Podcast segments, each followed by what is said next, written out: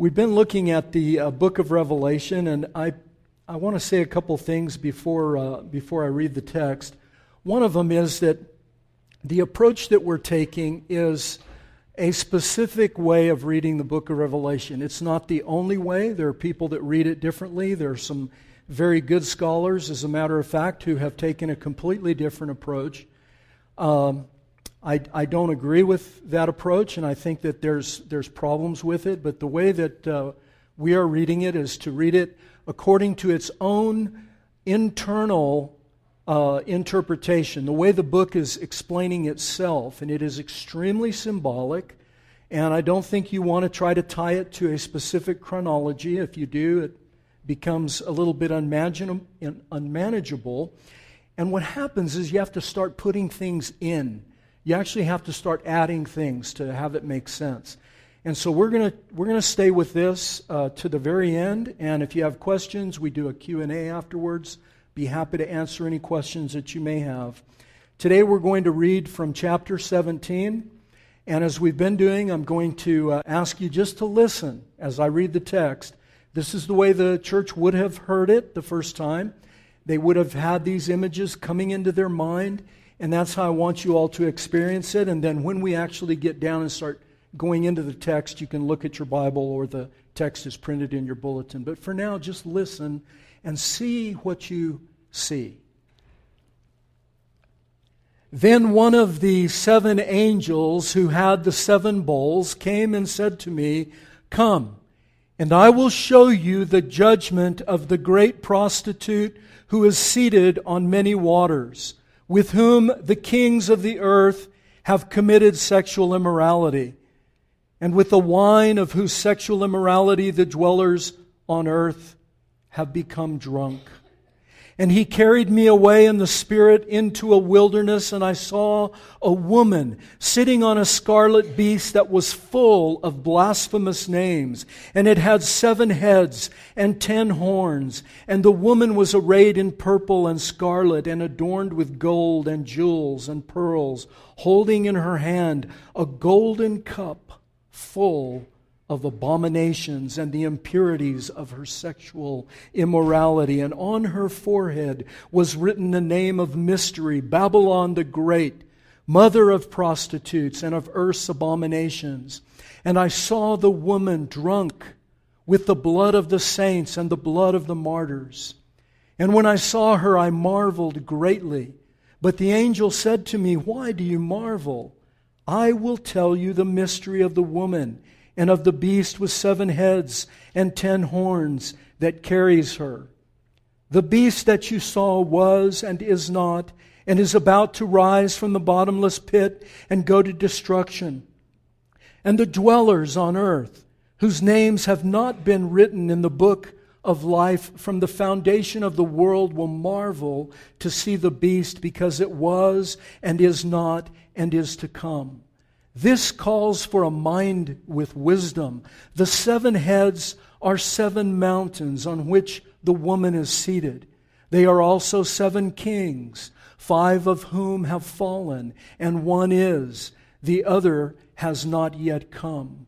And when he does come, he must remain only a little while.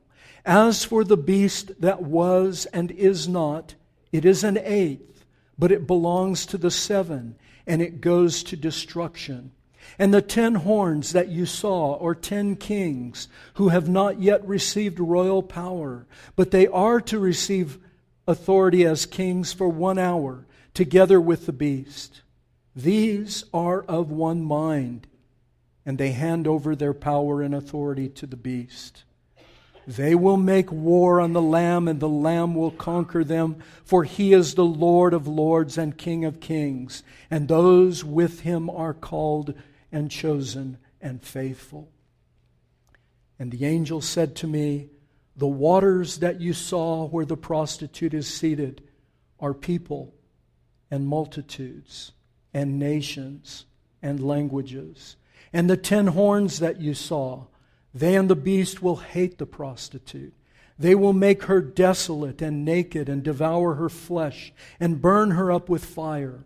For God has put it into their hearts to carry out His purpose by being of one mind and handing over their royal power to the beast until the words of God are fulfilled. And the woman that you saw is the great city that has dominion over the kings of the earth. This is the word of the Lord. The pressure that comes on anyone who reads this text, particularly this one and perhaps the one in a previous chapter on 666, the pressure to puzzle it out, to figure out what is he talking about, this that was and is not and is to come and will go into the abyss and these 7 heads and 10 horns and all of that, the pressure on us to puzzle it out and try to find the place in chronology where these things are going to happen is overwhelming. I'll be the first to admit it. And I think that if you are tempted to go and say, okay, now I'm going to really grind down into the particulars of history, and I'm going to locate these kingdoms and these people, it is going to become extremely frustrating, and you have got to admit to yourself, I have just left the road that I have been on in interpreting this book as it is meant to be interpreted, which is in pictures, not puzzles. Pictures, symbols that point to something else, signs that point to something that aren't the thing themselves, but are pointing to something else. And so I really want to, I'm going to be, and look, the pressure's on me too. In fact, I think I could come up here and I could bamboozle you and tell you this king and this and that and the other thing. No one would know. But I'm going to stay with the text, and I'm going to help, and we're going to walk through it, and you're going to see that this particular text is absolutely magnificent once it is understood in the overall context of the book of Revelation. The very key to understanding this text, look down at verse 14. They'll make war on the Lamb, and the Lamb will conquer them, for He is Lord of lords and King of kings, and those with him are called and chosen and faithful. That is the key to understanding this text. And honestly, folks, it's the key to understanding the entire book of Revelation as well. Look, the name Armageddon, which we talked about last week, the Battle of Armageddon. Listen to what Dr. Vern Poitras says in his commentary about the Battle of Armageddon, because it shines a great bright light on the way to read the book of Revelation. Listen, the name Armageddon is symbolic, and so it cannot be used. Listen, it cannot be used as a basis for speculations about the geographical details of the final battle. In any case, the final battle is preeminently spiritual in character and attempts to correlate it with maneuvers of particular national armies miss the point. And that's precisely what I've been trying to get across to you. It misses the point to say, well, what armies are these and where are they? Maybe it's China. Maybe it's China and North Korea and Russia, and they're going to come and attack Israel. And maybe this, the United States, of course, we're the good guys. We're going to come and we're going to save them. And there's going to be all this. We go around and around. You cannot do that. That is not the point of the text. John is not looking into the far future and predicting some national geopolitical picture. He's just not doing that. He's talking to them about their current situation. And he's telling us what the world will be like forever until he comes again. To correlate it with maneuvers of a particular national army misses the point. The battle is between, listen folks, the battle of Armageddon is between the servants of God and the enemies of God, not between nations of the world. Not between nations of the world. all nations on the world today have both Christians and non-Christians. So which nation is the Christian nation? You lose all perspective if you go that way, and I'm not going to do it. And so listen carefully. If you don't like, if you want to go a different way, it's okay. But I'm going to give you a perspective I think is faithful to the text and faithful to the message that he wants us in the 21st century to have, as well as the first century hearers. So we're going to look for the next couple of weeks at this is a literary unit. It's one big picture, and it starts here in chapter 17, goes to chapter 19, and it's all about the fall of Babylon and the relationship of Babylon, this harlot Babylon, and the beast and their relationship. And so we'll do what we've been doing each week. We're going to first ask the question, what do we see? And I can't cover every single thing that we see, but I'm going to give you some of what I think John wants us to see, the big things. And then why he's telling it, why he's even has this in here. What is he saying? And then finally, who do you see? So look, what do we see first? The first thing we see is this woman seated on this beast, and she is called a harlot. Have any of you, don't have to raise your hands, just if you haven't, if you have seen this movie, it is exactly what's going on here. The movie is with Meryl Streep and Anne Hathaway, The Devil Wears Prada. Have any of you seen it? This is this. The external beauty and seduction of the New York, Rome, and Paris fashion world is what is in view in this movie, The Devil Wears Prada. And it's a comedic drama. It's very funny, and it's also very, very true. And it is very revealing, because and I don't want to give you a spoiler if you haven't seen it. It's okay. But there's a scene in the movie where Meryl Streep is this put-together editor of this fashion magazine, and she is always in control, always together, always great, made up perfectly on the outside. But there's a scene later in the movie when things start to come unraveled. She calls her assistant, Anne Hathaway, to come and help her because she's going through an emotional crisis. And you see her, and only an actress as great as Meryl Streep could pull this off, with no makeup and no nothing. She looks pretty ragged. And this is what John is saying. Do you look out there and you see all this beauty and glory and majesty? It is seductive. It's a harlot. It has superficial attractiveness. It looks good on the outside. And it is alluring. He's not saying it's not alluring. He's saying it really is alluring. In fact, later on, he is amazed. And the word that he uses in Greek for amazed is a word that means he's astonished. He's appalled. He's terrified. He can't believe what he sees because it is so overwhelming. Because this devil's wearing Prada. She's wearing the designer clothes, the jewels, the power, the authority. She's driving the car, the BMW or the Mercedes. She's got all the right stuff that everybody wants.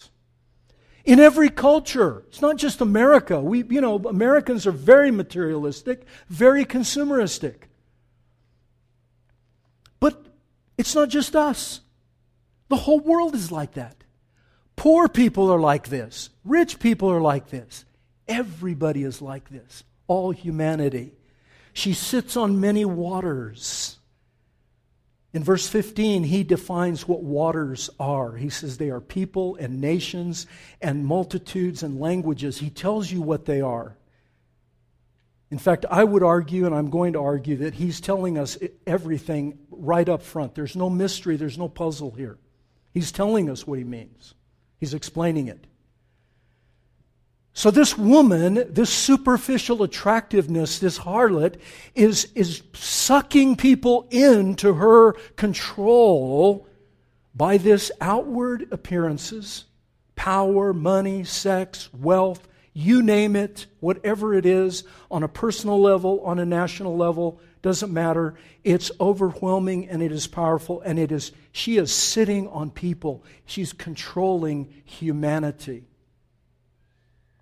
And she's getting her power, she's getting her authority from this beast. She's riding on his back, which and the colors that are used, scarlet and red and this and that, they're different words in Greek, interestingly enough, the purple, but they're all of a similar family. John is saying to you, they're the same color without being exactly the same color. The woman is not the beast, but she's getting her power from the beast, and the beast is getting his power from the dragon, and the dragon has deceived everybody, including the kings of the earth, to give their power and their royal power to her and to it and to them. And they have corrupted the world. There's ugliness underneath. Look at verses 5 and 6 when he starts to explain what her name is. Fascinating. Her name is Mystery. Babylon the Great, the mother of prostitutes, the mother of harlots. She's not just any harlot. She's the one that spawns them all.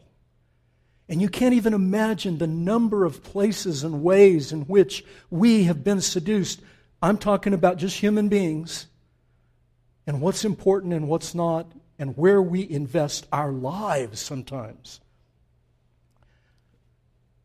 Her cup, this goblet she's carrying, are full of obscenities, and she is drunk with the wine of sexual immorality and the blood of the saints. You see, folks, John is saying to you in graphic terms, he is telling you and me and everybody else that will listen to the book, this is life and death.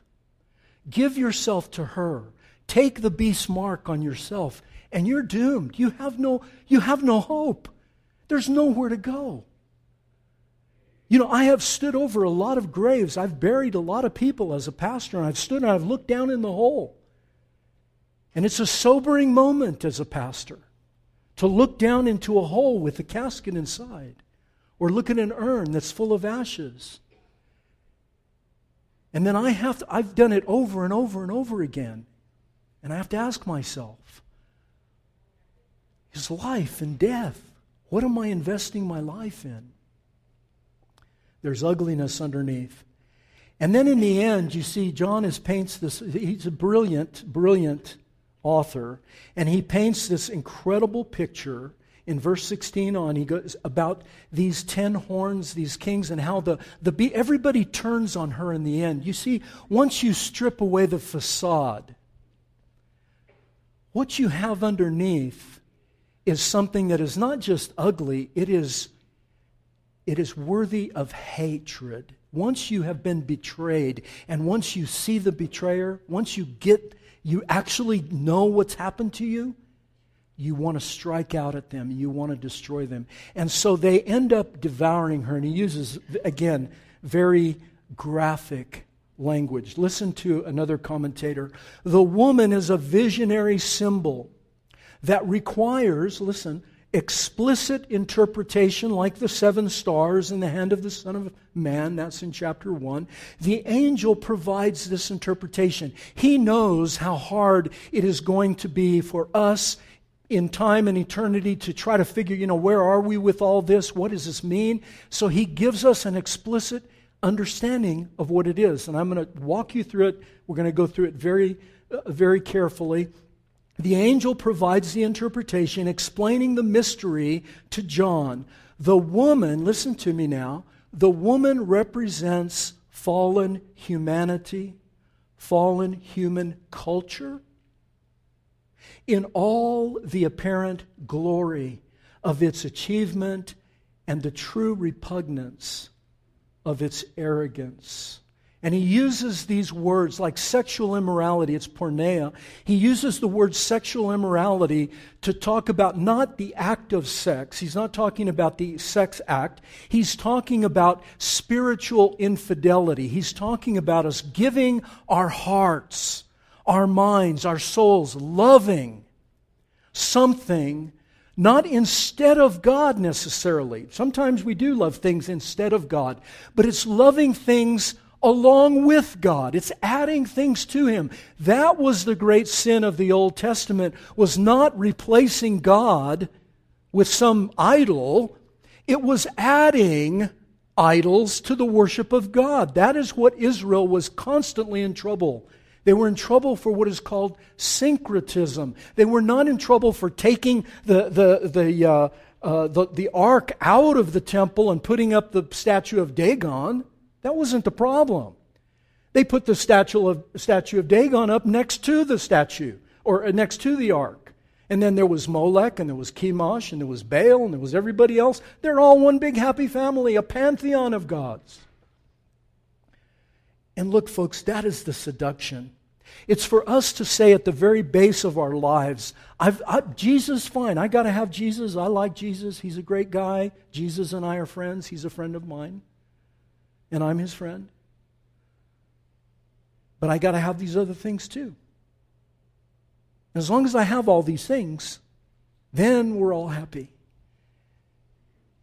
And the book of Revelation is saying you can't have that. You have to be marked in your forehead with the name of the Lamb, the God, our God, the way these people are marked with the God that they have chosen. So he destroys them with their sexual immorality, their spiritual infidelity, and they're drunk. She's drunk. The people are drunk. There's a stupor, an intoxication, a senselessness that can overtake us by the things around us. And you know what I'm talking about. Have any of you ever gone to look for a new car? See how many liars we have in our church. Just that simple thing. Go look for a car, a new car. Could be a used car or a new car. Now, the new cars, they put a scent, a pheromone. They put in those cars so that you can't resist it, right? And you go and you look at the car, and what happens? It's almost like you get intoxicated. It's going to be the greatest car I've ever had. I can't wait to have this car. You drive it off the lot 2 weeks later, what do you have? Buyer's remorse, especially when the first payment comes due. The beast portrays Rome from the perspective of its physical threat. So the beast, what I've been telling you, is the beast was the overwhelming military, political, cultural power of Rome and every kingdom after it that pressures by overt force, that threatens us with torture and murder and killing to get us to give up our faith. But the harlot, she's just as dangerous. The beast wants us to compromise, but he transcends all the cultures and all the kingdoms. In Daniel chapter 7 is what this commentator is talking about. So also, listen, the harlot Babylon shows us Rome from the perspective of the spiritual threat of compromise through economic seduction. She also transcends Rome and encompasses every expression of idolatry and worship throughout the ages.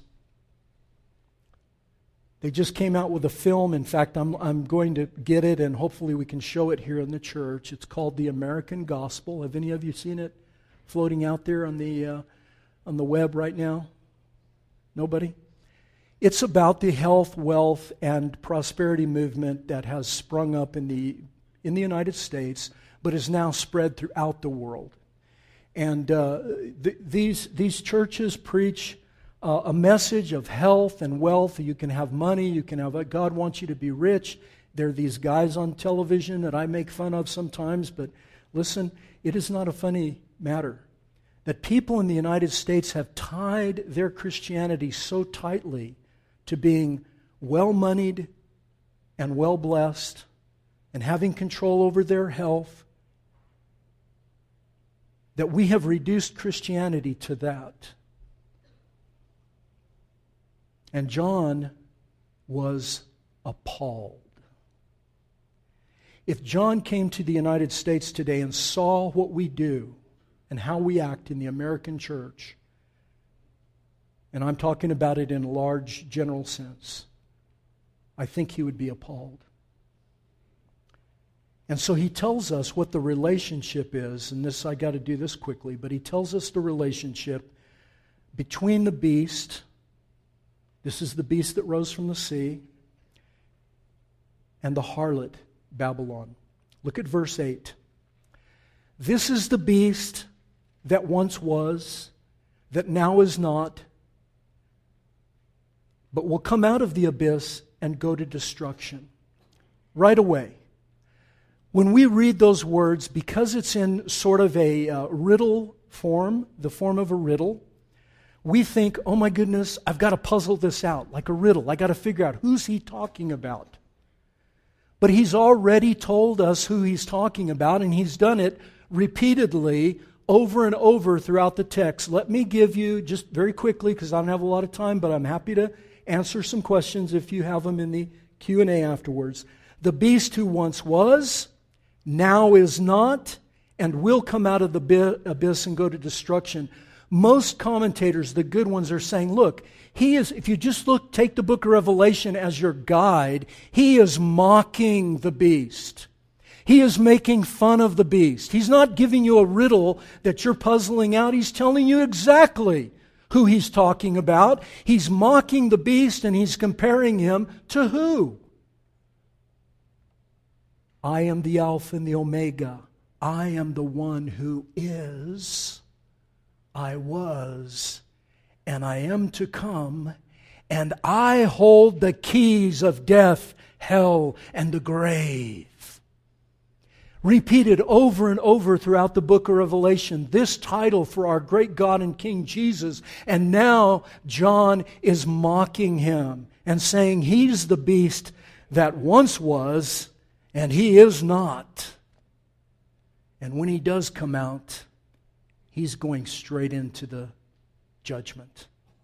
He will only be around, in fact, the text says, maybe an hour, maybe 1 hour. His time is so short.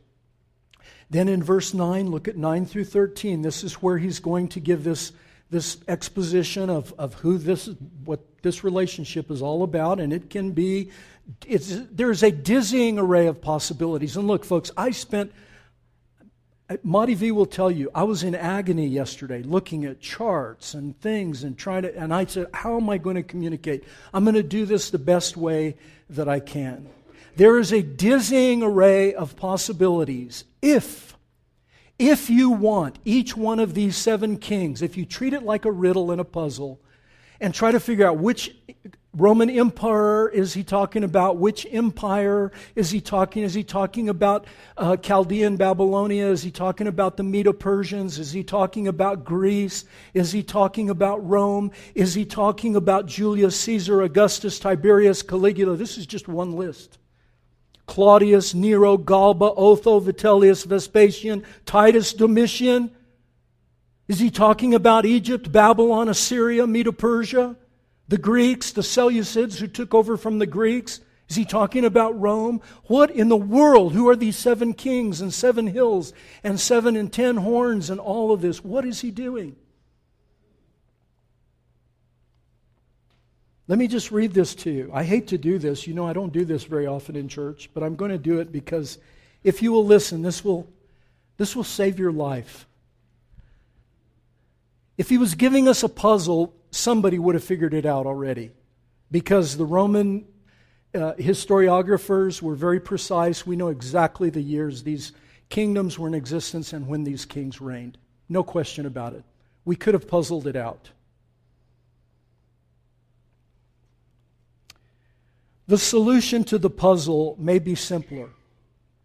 If understanding the message of the 7 or 8 kings is not depending on the historiographic expertise, listen, and I've been saying this all along, and so I want you to pay attention because this will help you, and we'll get to the end in a moment. 7 symbolizes completeness, so it shows that the beast's reign apparently holds sway over the whole history of fallen humanity. Yet, from the perspective of God's plan to establish His kingdom under the scepter of the Lamb, the beast's time is drawing short. 5 out of 7 kingdoms have fallen. To be sure, John's readers are not yet at the very end of the conflict of the ages. The one king who has not yet come and must remain a little while shows that though the dragon has been decisively defeated by the blood of the Lamb and therefore has only a short time, nevertheless, the church must be prepared to endure further suffering. The church must persevere, not only under pressure of the present levels of suffering, the seventh king, but also under the coming crushing conspiracy of its enemies at the end, the beast that is to arise as an 8th king. And that beast will arise. We don't know when, we don't know where, and you won't know it when it happens. But he will come. He will come from the abyss, and he will deceive the nations for 1 hour, and then he will be cast into destruction. In our present text, this last battle, we talked about it last week, the Battle of Armageddon.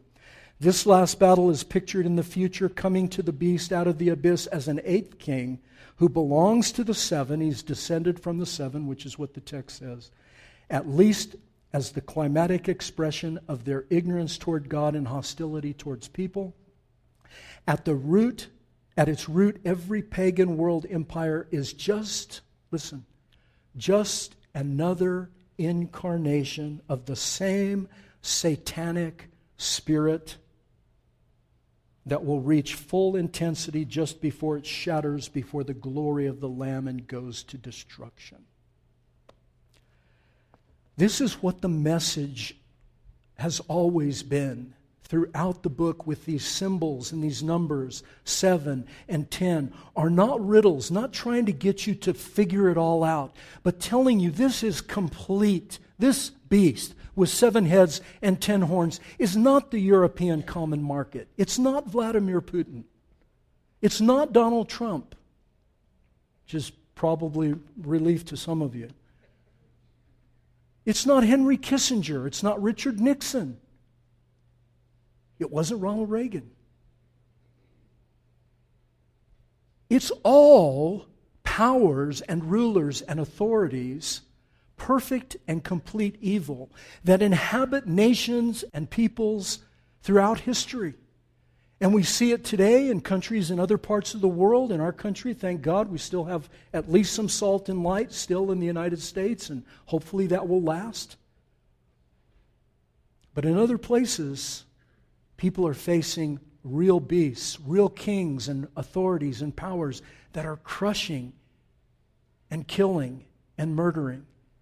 And here, in our country, the danger is deception. And in the future, even though 5 have fallen and 1 is, and an 8th one is to come, and these 10 future kings, kingdoms, powers, they're not just 10, it's just 10 meaning they're going to be overwhelming number of them, and there's a lot of them, and they're just going to be coming and coming and coming. 10 is a number of indefiniteness, but definite. It's many. And so we can expect and should expect to see in our day, in our lives, the beast at work. The 7 heads, the 7 hills, the 7 mountains were, for John and his audience, Rome. And every power, listen, it Rome and every power like it till the end. You following what I'm saying? The 7 kings, 5 have fallen, 1 is yet to come. And the beast who will arise from the abyss, the text is very clear, he's coming. We don't know when and where and how, but he is going to come. God's going to let him out. He's going to wage war on the earth, in the heavens, in the spiritual realm for a very short time, and he's going to be crushed. Past, present, and future kings and the beast in the end are defeated. And the 10 horns, these 10 kings or kingdoms, are confederate with the beast. They are all kings and kingdoms that will forever be giving their authority and their rule to the beast and to the prostitute. Why are we seeing it? Why is John going to these lengths and painting these dramatic, yet, listen, the genius behind it is amazing. Timeless pictures. You could be in the 23rd century with Captain Kirk on the bridge of the Starship Enterprise. And this will still make sense. It'll still make sense in 1,000 years from now, 1,000,000 years from now. Because the pictures and the images transcend time and space so that they're meaningful not only to the first audience, the seven hills being Rome, and these emperors being Roman emperors who are killing them, to us today. There are many iterations: Babylon, Rome, Germany, France, England, Russia, who knows, China. We don't know. There is cosmic conflict throughout the ages. And John is telling the church, don't be surprised. Live your life. Live fully. Live joyfully. We are in the already not yet. How many times have I explained that to you?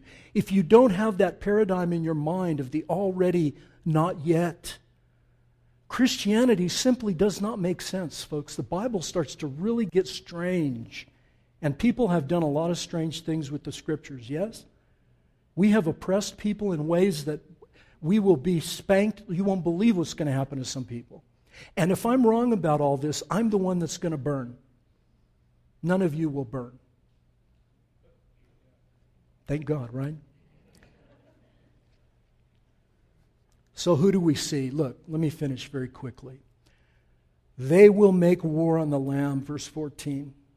These powers throughout the ages have made war against the Lamb. You know, nobody as John Stott says and has said for many years, no one is indifferent to Jesus.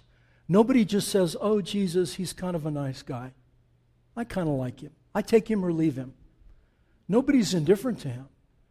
People either, like Tim Keller has said, you either get down on your knees and you worship him as King and Lord and God, or some part of you despises him.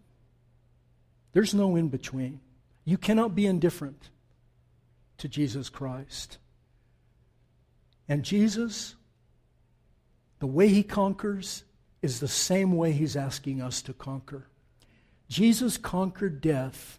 How? How did he conquer death? By dying. By taking up his cross and dying, he conquered death. And he asks us to do no less. I will have no other God before me, in my presence, in front of me. And Jesus told his disciples over and over, leave everything, come and follow me. And he's saying the same thing to you and I today. Leave everything. Let nothing capture your heart. Let nothing mark your forehead or your hand. Let nothing be ultimate in your life but me. Jesus conquered death by dying for you, as you, in your place, to remove sin and darkness from you so that you could live as children of light. And we conquer the same way. Let me leave you just with this, very briefly. The Apostle Paul said this, join me in suffering for the gospel by the power of God who has saved us and called us to a holy life, not because of anything we have done, but because of His own purpose and grace. This grace was given to us by Jesus Christ before the beginning of time. Our names were written in the Lamb's Book of Life. But it has now been revealed to us through our Savior, who has destroyed death, listen, and brought life and immortality to light through the gospel. God raised him from the dead. freeing him from the agony of death because it was impossible for death to hold him. Death has been swallowed up in victory. And that's what the book of Revelation is about. Death swallowed up in victory. Will you trust him? I hope you will. Father, thank you so much for never giving up on your people, for reminding us generation after generation of our primary allegiance to our great King and Savior, to bow our knee, to give up everything for the sake of the gospel and for the sake of your kingdom, to put everything at your feet. I pray you will help us do that. We are living in a land that is flowing with milk and honey, and we're drowning in it. God, help us, save us, and have mercy on us. And open our eyes, give us generous hearts, deeply committed hearts, loving hearts. I pray this in Christ's name. Amen.